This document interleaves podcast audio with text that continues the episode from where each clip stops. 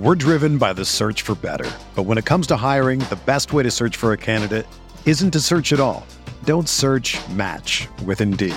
Indeed is your matching and hiring platform with over 350 million global monthly visitors, according to Indeed data, and a matching engine that helps you find quality candidates fast. Ditch the busy work. Use Indeed for scheduling, screening, and messaging so you can connect with candidates faster. Leveraging over 140 million qualifications and preferences every day, Indeed's matching engine is constantly learning from your preferences, so the more you use Indeed, the better it gets. Join more than 3.5 million businesses worldwide that use Indeed to hire great talent fast. And listeners of this show will get a $75 sponsored job credit to get your jobs more visibility at Indeed.com slash BlueWire. Just go to Indeed.com slash BlueWire right now and support our show by saying that you heard about Indeed on this podcast. That's Indeed.com slash BlueWire. Terms and conditions apply. Need to hire? You need Indeed. From the Clark Ford studio in Oxford, Mississippi, MBW Digital proudly presents the Oxford Exxon Podcast. I'd say thanks for tuning in, but why am I going to give you a round of applause for something you're supposed to do, to be frank? And now, here are your hosts, Chase Parham And broadcast school has really paid off. and Neal McCready. I deserve to be on TV. to a special edition of the Oxford Exxon podcast from Nashville. SEC Media Days going on here in Nashville. Today on this OEP Extra, talk to John Nabors, 103.7 The Buzz out of Little Rock. We talk all things Arkansas as the Razorbacks get ready for their appearance at SEC Media Days on Wednesday. Talk about the uh, Razorbacks season a year ago, new coordinators uh, going into a fourth season for Sam Pittman in Fayetteville. Before we do that, I want to tell you that my coverage from Nashville is brought to you by Hilco Insurance. Do you hate losing games? Do you hate losing players? Do you hate paying for your insurance? If you said yes to any of those questions, Davey Farris can help. Davey is partnered with the Grove Collective and will be donating 20% of all commissions and 10% of all renewals on both personal and commercial insurance policies. Davey and Hilco Insurance are sponsoring RebelGrove.com's and MPW Digital's coverage of SEC Media Days from the Grand Hyatt in downtown Nashville. Davey can service customers in all 50 states, and he's dedicated to making sure Ole Miss athletics succeeds in this era of college sports. So contact Davey Farris at 214 715 7247 or via email at dfarris, that's D F A R R I S, at hillcoinsurance.com. Now here's John Nabors of 103.7 The Buzz from SEC Media Days in Nashville. John Nabors, 1037 The Buzz out of Little Rock, kind enough to spend some time with us here. Uh, we'll talk about the hogs and some other stuff in a minute, but uh, first, welcome to the show. That's good to be on, man. How you doing? I'm good. I told you I, I've listened to you some over the last few years as I, I've tried to get a little more conversant at times when I'm hanging out with my girls' friends or their parents or whatever, because they're all Arkansas people, and obviously I'm covering Ole Miss, and I'm we're not from Arkansas and that kind of thing, and so I, I saw you on Twitter and started listening to you some and kind of became a fan. I appreciate it, man. Yeah, I've, uh, it's been fun just kind of talking about Arkansas, growing up in Arkansas myself, and growing up a Razorback fan, going to the U of A, and now I get to talk about them for a living, you know, with a radio show and a podcast. So, I mean, what could be better than that? All right, let's talk about Arkansas a little bit. Uh, I know they don't come here till Wednesday, but uh, they're they're one of the, the teams that no one's really talking about with SEC West. Everyone's talking about uh, obviously Alabama and LSU and Texas A&M and to some degree Ole Miss, and then nobody's really talking about the Hogs. Uh, why do you think that is? Well, I think that there's just not a whole lot of drama, which I'm not saying drama in a bad way or a good way. It's just the storyline's not necessarily there where there's been some sort of big change or big year for this coach because he may get fired. Like there's just it, it's been where people like Sam Pittman. He's not a guy who's going to come in here and throw shots at people or, or crack jokes and become viral. They got KJ Jefferson coming back, and I think people believe he's one of the best quarterbacks in the SEC. But he's been in the league for a while now, so he's not, you know, going to be this new quarterback coming in.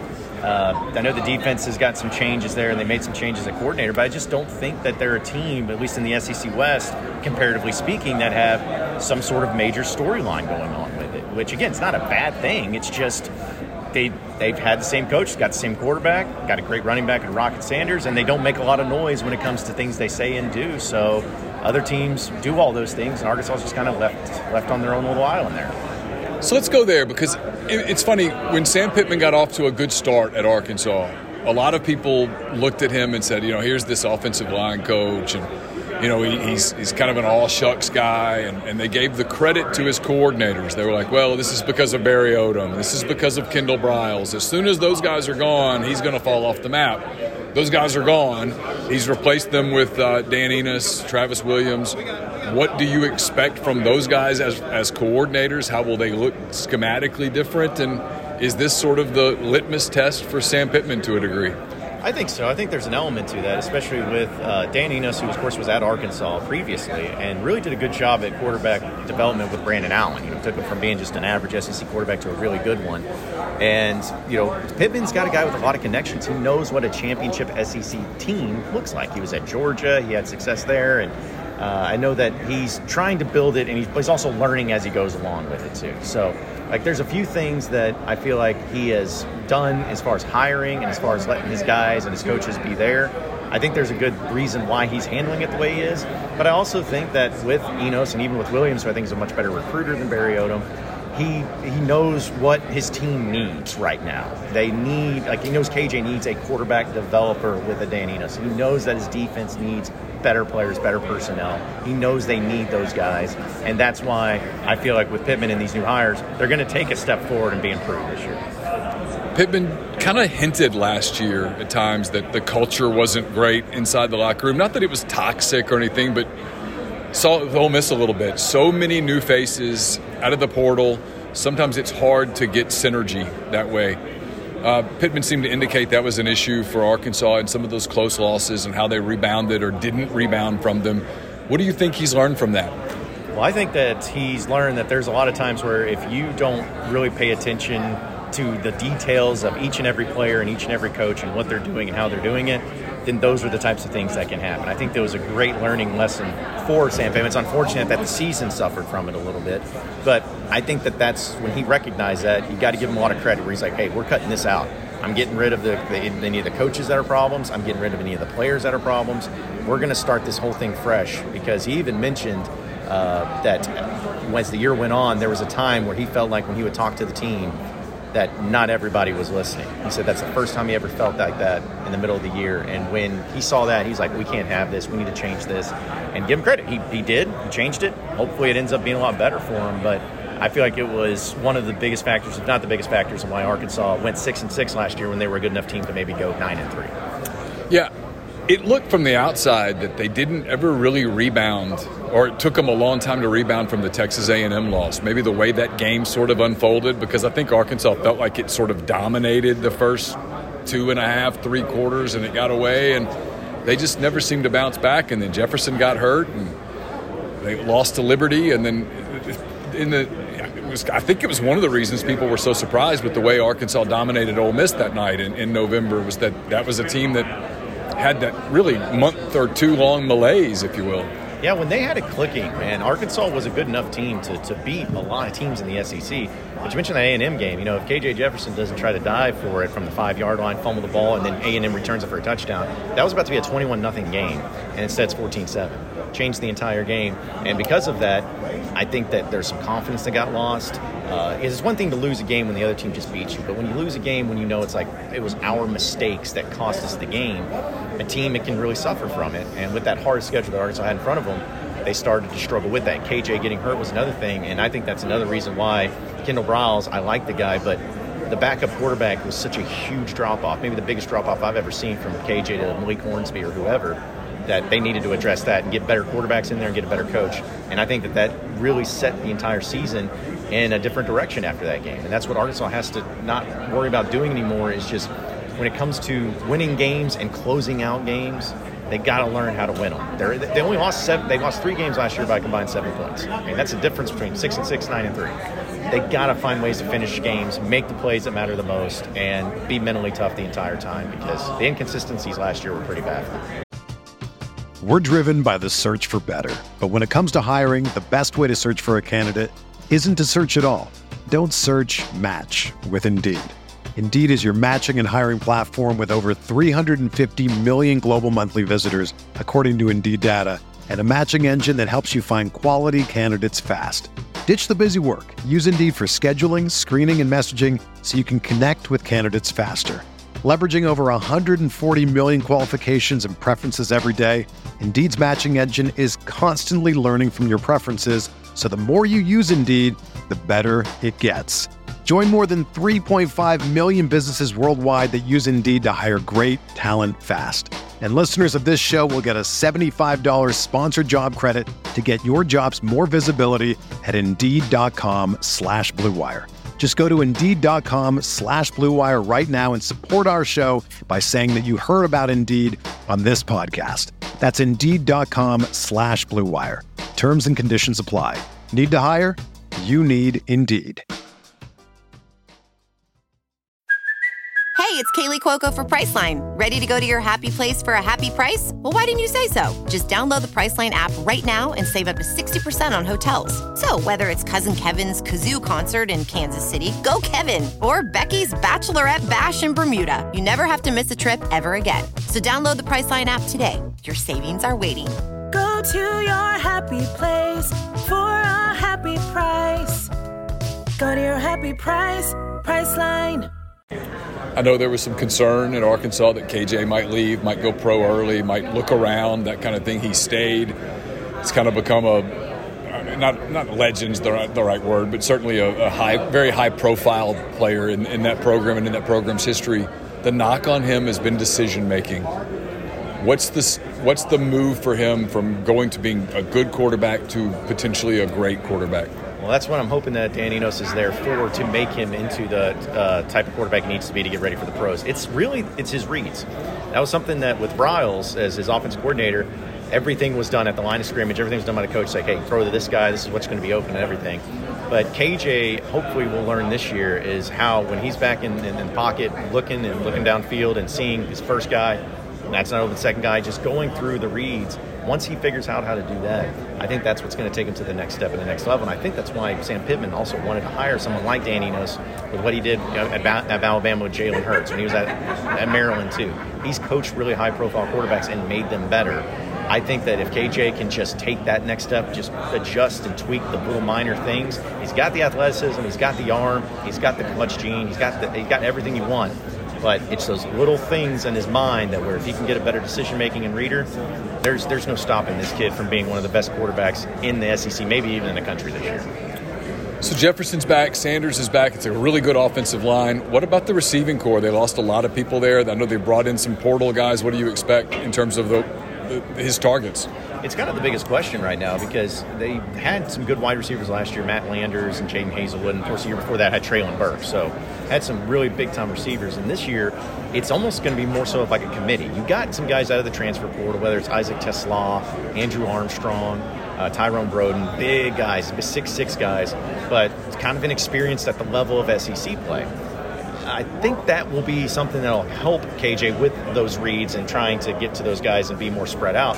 But another factor people have to think about is the tight end position is massively upgraded. You had a guy from North Texas, Var'Keyes Gumms, who's coming in, who's a transfer. Uh, they had two four star players coming out of high school that were tight ends that were some of the best ones in the country. And Dan Enos loves to use tight ends. Briles didn't use tight ends much, but Enos does. So I feel like just the, not only the wide receiver corps, but the tight end position, it's almost balancing itself out. Maybe you got a little less big time play in the wide receiver position, but your tight ends are much better. So maybe if they balance that out and find some guys that they can go to and be consistent with, uh, the at least the, from the receiving part of it, the team will be much better. Talk about Travis Williams as a recruiter. He's considered an elite recruiter, yet I don't really know anyone knows what to expect from him as a defensive coordinator. It's sort of the opposite of Barry Odom, where not the greatest recruiter in the world, but widely respected as a, as a coordinator, is now the head coach at UNLV they went into the portal pretty heavily on defense. Uh, what, what do you expect from the Razorbacks on that side of the ball? Well, it can't get much worse than uh, dead last in pass defense because they were awful. I mean, it was giving up over 400 yards a game. It was just, it was horrible. And I think that that's the best situation that you can have Travis Williams walk into.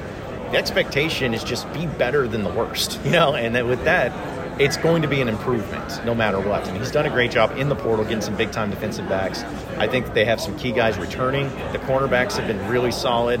Uh, the D line, they've really upgraded. They got Landon Jackson, they got Jeffcoat from Missouri to transfer in. Uh, the linebacker, lo- losing Drew Sanders and Bumper Pool is going to be tough, but they got capable dudes that can come in and at least pick up a lot of the slack. So the defense really, I think, is going to have tremendous steps forward. Uh, schematically, it's almost to the point where, like, at Arkansas, you're never going to have the players schematically that can do what Bama does or Georgia does. But can, if you can get a great recruiter that can just get dudes out there, that alone will at least make the defense middle of the pack. They're never, they don't have to be top five. They just have to be a middle of the pack defense. They do that they, they will win plenty of games and have plenty of success in the SEC. And I think that that's what they've done with Travis Williams, is just bringing a guy who, schematically, I know nothing about him either, but he's done a great job of bringing in better players, and that's what Arkansas needs more than anything. When you look at Arkansas's schedule, what are the game or two? What's kind of the time, the time period or two that you sort of circle and say, this is what we'll find out what this team can do? The Texas A&M game is always that one. In fact, I went on with uh, the guys over at Texas A&M earlier today, and Ar- since Arkansas and Texas A&M started playing each other in the modern era, it dates back to 2009. It's, they played every year since then. Arkansas has won four of those matchups since 2009. Not enough. Every game's been close, but not enough. And in those four seasons, Arkansas had eight wins, 10 wins, 11 wins, and nine wins. Those are their four best seasons they've had in that span. And all the other seasons were not as good. That A&M game has been the key component to a successful Arkansas season. If they win that game, they have a great year. That's just what the history says. But if they don't, then it becomes either average or below average or whatever. So that game is always going to be the key, especially with Bobby Petrino now being there and the connections there. I feel like that game and also the Florida game on the road. They don't play Florida very often. Florida's a, a team and it's late in November. You don't know if they're going to be good. You don't know if they're bad. They have to replace a lot of guys. But Arkansas has not won in Gainesville since joining the SEC. If they can find a way to win both those games, Arkansas is going to have a nine-win season. If they can win one of those games, maybe a seven, eight-win season. If they win none of those games, it's going to be a bowl game or less, barely. So those are the two games to me, the most important ones for Arkansas. Last thing, I'm in Northwest Arkansas a good bit with my girls. It's a booming area. There's a ton of money up there.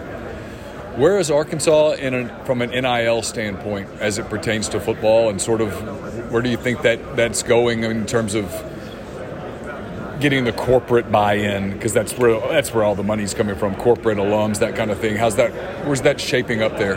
Well, the NIL, I can tell you with full confidence that it's NIL is incredible at Arkansas. They, they have an, I don't know where it ranks because none of us know how much money's going on, but I know they're doing a phenomenal job. And if you need any evidence of that, I just tell people look at all the sports at Arkansas and look at their recruiting and transfers since the NIL started, and it's the best that it's ever been. Like Arkansas basketball, for instance, is top notch recruiting. Baseball's top notch. Softball's getting a bunch of transfers. Football, again, they may, they may not be top 10, but they're recruiting at a much higher pitch than they ever had before, consistently. So the NIL is incredible at Arkansas, and I remember when NIL was first made legal and you could do it. I immediately was like, Arkansas is going to benefit a lot from this. There's so much business, you know, about Walmart, JB Hunt, Tyson that's up there. We also know Jerry Jones, a very wealthy former Arkansas Razorback and proud Razorback that is. They have so much connection with money, and to have those benefits and have those opportunities for players, I think it's opened up so many more doors for the University of Arkansas Athletic Department to compete and level the playing field a little bit more with some of the big dogs in this conference and in college football. But they're doing a great job, and uh, I know that uh, they are they're consistent. They they pay out their debts of whatever, pay off whatever they promised to kids, and during that time, and uh, I think that you'd be hard pressed to find many teams that are doing better than what Arkansas is doing right now as an athletic department in general. I said last question. Let me squeeze one more in because I just thought of it and I'm curious. Um, Texas and Oklahoma joining the league next year, getting out of this divisional thing. I'm assuming for most Arkansans, getting to play Texas, getting to play Oklahoma again is a fun thing, something you're looking forward to. Oh, 100%. Uh, the Texas thing for sure, because the history between the two programs, and hopefully that ends up being one of the permanent opponents for both teams, because I think both. Oh, I, I, speak for Texas, but I'll speak for Arkansas. I know Arkansas would love to play Texas in every sport every single year. There's just a rivalry there. The Oklahoma one, because you know Oklahoma was not in the old Southwest Conference, but Arkansas hasn't played them a whole lot of times. But I will say this: that the fact that Fayetteville is not really close to anything in the SEC. Norman is just a mere three, three and a half hours away. So I think more so than just playing Oklahoma, having a team that's somewhat close to campus, I think is what most people are looking forward to. Where hey, if you play Oklahoma on a football for, uh, Saturday at say it's a 2:30 CBS game or not anymore CBS, but yeah, 2:30 3 o'clock game. You can make a day trip over there and be back in time. You know, you can't do that for any other school in the SEC with Arkansas. So I'm looking forward to that. I've never been to a game in Norman, never seen Oklahoma, so just personally I'm looking forward to that. But I think Razorback fans overall are welcoming because it's closer. There's history and tradition, and it's just going to feel good to uh, be able to re-spark that energy and that hatred for some of those teams too. John, I really appreciate the time. Thanks so much. No problem. Appreciate you, man.